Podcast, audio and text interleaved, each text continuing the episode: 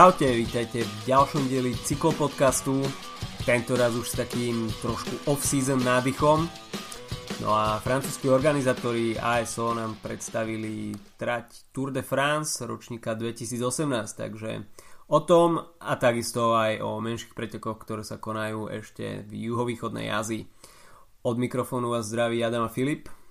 Čaute. No a poďme sa pozrieť na tú Tour de France. Organizátori pretekov ASO, Amaury Sport Organization už zverejnili trať na budúci ročník najprestížnejšieho etapáku a tá trať vyzerá byť oproti to, tomuto ročníku, ktorý už máme za sebou, asi zaujímavejšia. V prvom rade to vyzerá, že uh, eh, ASO sa chcelo zbaviť všetkých rovnakých šprinterských etap, ktoré mali tento rok príliš takú štrukturovanú podobu, uh, v podstate s tou dominanciou Marcela Kytela. A to by som povedal, že jedným dôvodom tejto trate a druhým môže byť taká snaha troška rozhádzať dominanciu Sky a Fruma a preto tam máme niekoľko zaujímavých, uh, zaujímavých sektorov Pavé napríklad ale to trocha predbieham. Každopádne myslím si, že je to najzaujímavejšia trať z posledných rokov a myslím, že to trocha také nabúranie E, stereotypu a stačí sa len pozrieť na tú mapu a je vidieť, že to naozaj nie je dookola Francúzska, ale, ale tak uh, diagonálne mm-hmm. po dvoch častiach. no začína sa na západe Francúzska, región, ktorý bol v tomto ročníku vynechaný, uh, takže Tour zavítá aj na západ Francúzska, no a potom to bude presun na sever, kde sa bude končiť etapa v Rube hoci podľa informácií sa nebude končiť priamo na velodrome, ale kúsok od velodromu. No potom sa zamierí do Alp, no a nakoniec čakajú na jazdcu Pireneje a všetko asi rozhodne tá záverečná časovka v Pirenejach, potom už len ten tradičný presun do Paríža a finále na Elizejských poliach. No, organizátori zaradili po troch rokoch tímovú časovku, no a takisto aj kocečky, takže pre milovníkov jarných klasík. Táto klasikárska vložka v etape číslo 9, tak sa mi zdá. A tých sektorov bude pomerne dosť, takže mm, si tam budú dosť vytrasení a takisto sa tam prejaví tá verzatilita tých tímov a jednoznačne tam budú lídry chránení ako oko v hlave. Áno, tak uh, vôbec to nie je sranda, je to 21,7 km na, v 15 sektoroch, takže to je celkom slušná nadielka a nie je to v podstate také reklamné páve, aké sme, ako sme zažili v, tuším, 2015. Mm. Uh, potom čo v 2014 sme mali naozaj zaujímavú etapu na, na dlažobných kockách, uh, čo sa často spája s tým, že to bola tá etapa, ktorú nedokončil Chris Froome, aj keď on sa, on, jeho tie zranenia dobehli ešte pred prvým sektorom uh, kociek. Uh, takže to, to je určite niečo zaujímavé. Aj keď si spomínal, že, možno, že sa nebude finišovať na velodrome, tak uh, tiež je zaujímavé to, že uh, myslím kilometrov do cieľa od posledného sektoru je tuším 8, ak sa nemýlim. Každopádne mm. je to menej ako 10. Tým pádom už to nie je až tak veľa priestoru na to, aby sa tam, aby sa tam spájali skupiny po rôznych, uh, potom čo teoreticky nejaký líder môže dostať do problémov. Takže to je, to je niečo, čo je veľmi zaujímavé. Tiež netreba zabúdať na to, že to je 9. etapa z deň pred uh, prvým rezdejom, takže jazdci už budú dosť unavení a zároveň ich tam v prvých, prvých dňoch, ako si, čakal, ako si spomínal, tak ich tam čaká tímová časovka, Eh, prvé vážne kopce, bude tam Mur de Bretagne, čo bude určite skvelá etapa, cez ktorý sa poje dvakrát.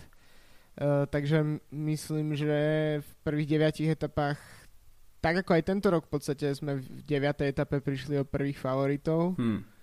uh, na, na tom downhille s Richim Portom a s Geraintom Thomasom, tak uh, tu môžeme tiež očakávať, že niektorí jazdci uh, aj keď možno prídu do cieľa, tak, uh, tak s poriadnou stratou.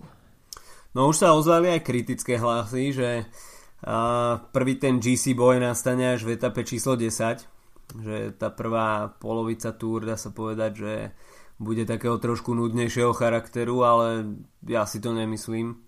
Tie pančerské dojazdy Mour de Bretagne, tak e, to si myslím, že tam sa už dá nachytať solidná strata, pokiaľ sa to tam roztrha.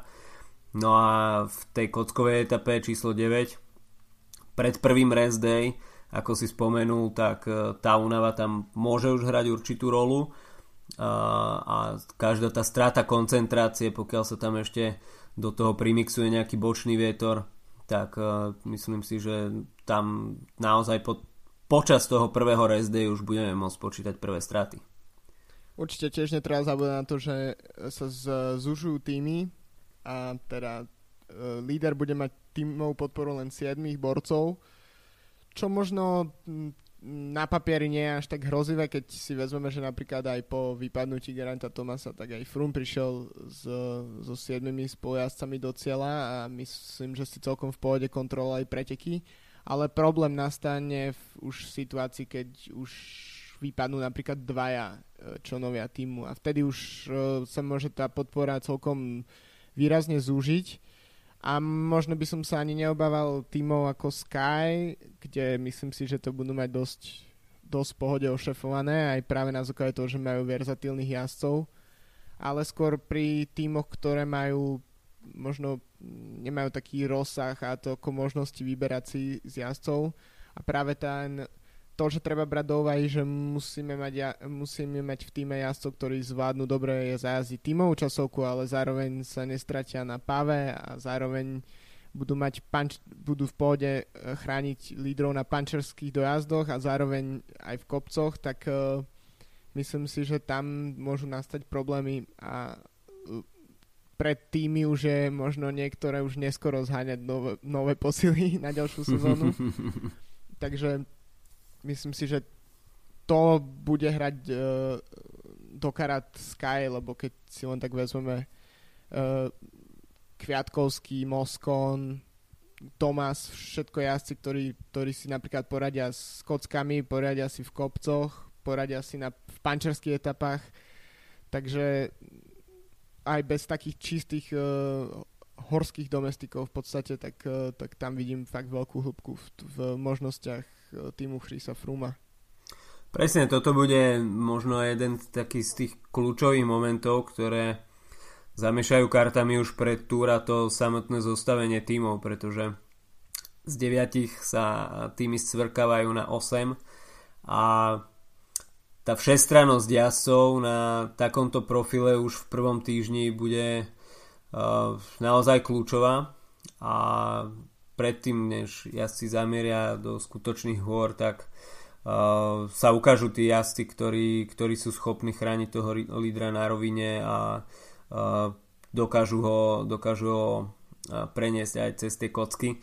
A ten jeden človek môže zohrávať kľúčovú rolu a až organizátori a samotná UCI si myslela, že uh, z deviatich uh, na osmičku to zatraktívne preteky a trošku to hodí polienko pod nohy týmu Sky, tak uh, myslím si, že uh, pri takýchto druhoch pretekov s takýmto um, veľmi pestrým profilom uh, takýmto iba, iba dáva vodu na mlyn. Áno, presne, dáva to vodu na mlyn silnejším týmom a napríklad povedal by som, že kto bude mať napríklad, môže mať problémy, tak to je Nibali, pre ktorého profil je to relatívne v poriadku celý túr. Myslím, že je to versatilný jazdec, čo ukazoval aj túto sezónu a ukazoval to aj v Lombardii a ukazuje to v podstate celú jeho kariéru ako solidný, pomerne solidný časovkár, človek, ktorý dokáže jazdiť jednodňovky ale zároveň Bahrain Merida zďaleka nie je tým, ktorý by dominoval na rôznych uh, typoch terénu a tým pádom myslím si, že v Bahrajne bude veľký problém poskladať tým, ktorý, kde bude mať Nibali pomocníka na každý terén. No Giovanni Visconti ani Franco Pellicotti teda k nejakým extra, extra kockovým klasikárom nepatria.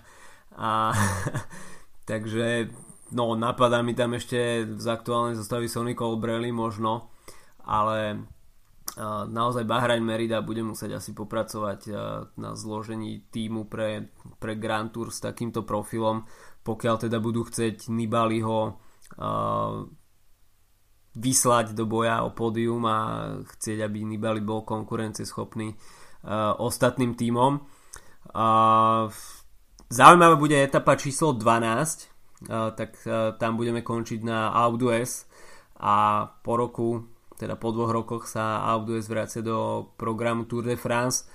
A, takže toto ikonické stúpanie opäť zaradené a myslím si, že uh, bude to taká bude to dosť veľké divadlo v strede, uh, v strede pretekov.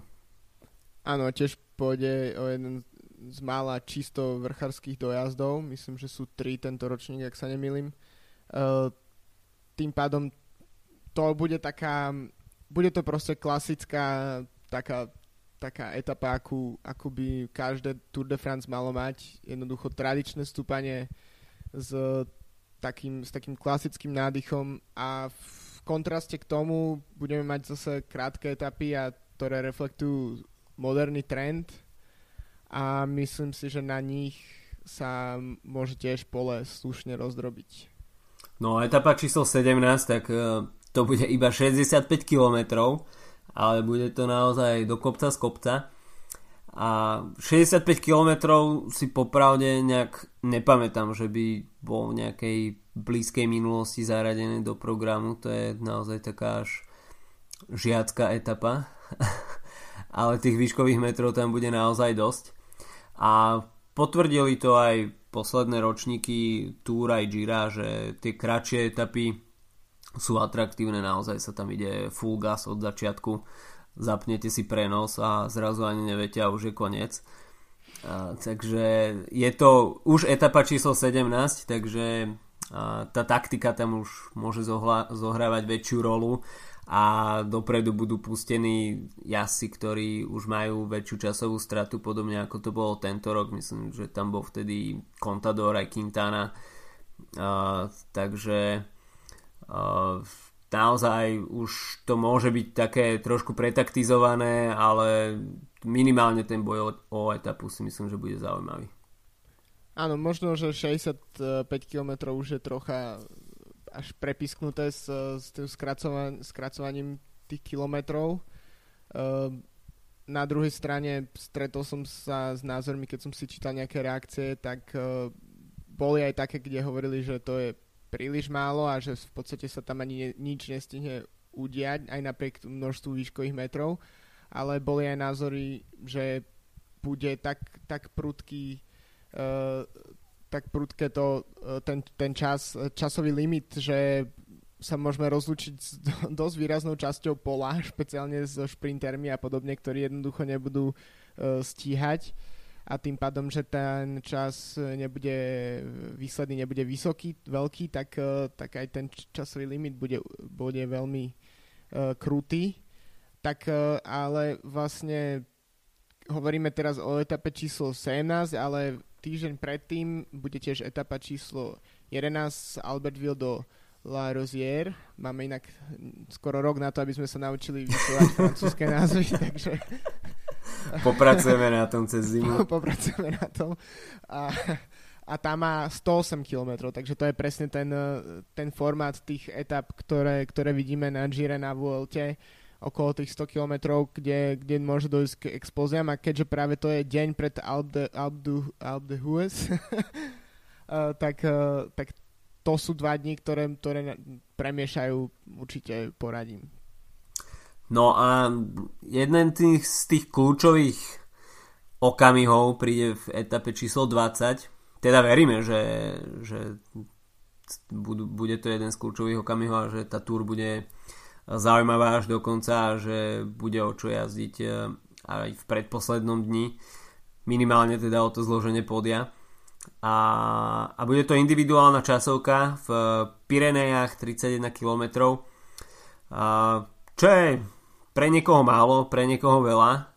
Určite to nebude jednoduché napríklad pre Romana Bardeta, ale bude to príležitosť na stiahnutie posledných strát alebo napríklad získania náskoku naopak a táto časovka ešte môže veľmi výrazne prehovoriť do toho celkového poradia.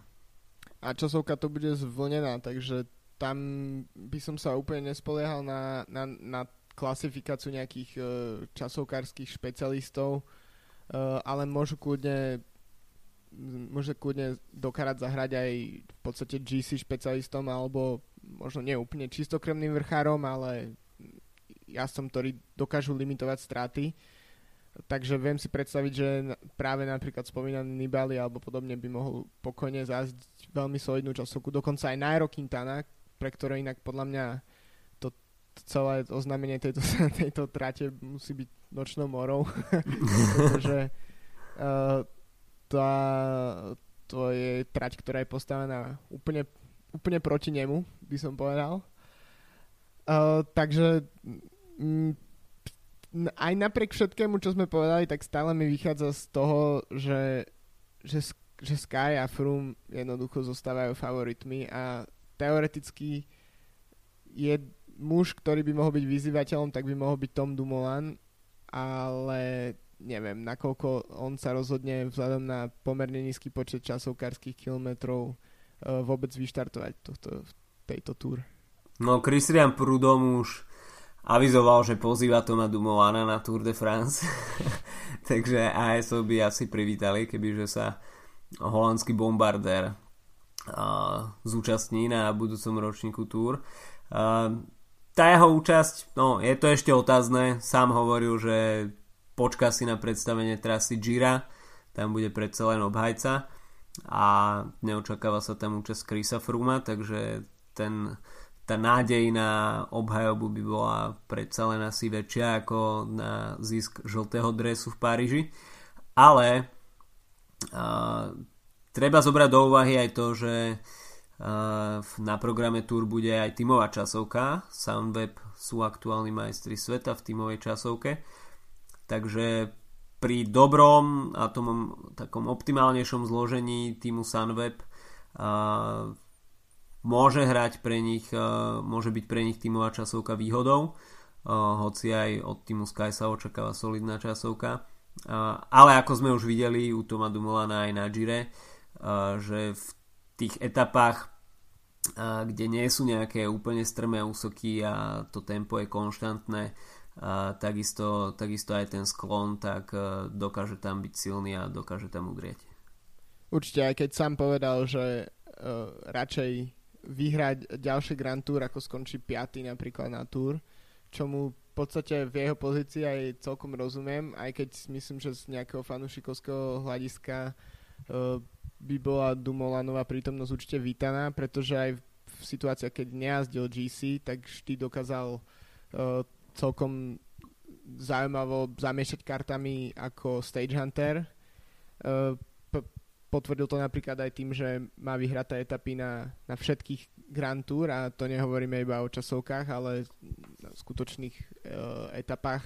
A tak ako hovoríš, uh, tam, kde kto, tých, e, tých kopcovitých etapách, ktoré nie sú také útočné, ale dokáže si tam uh, držať a ísť vlastné tempo, v podstate ísť, ísť si tú svoju časovku, uh, tak, uh, tak dokáže byť veľmi nebezpečný a um, v podstate to prirovnávanie k eh, Miguelovi Induraino, Indurainovi môže byť trocha nadnesené, ale, ale nie je to až tak úplne mimo.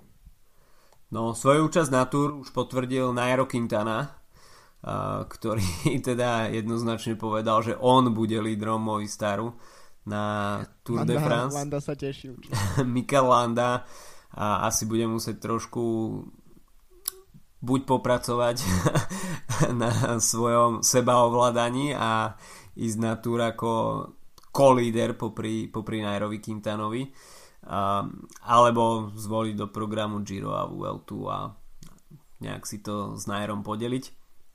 Asi, budú, asi bude v Movistare o tomto ešte uh, burlivá diskusia, ale vyzerá to tak, že Nairo Quintana má v tom jasno.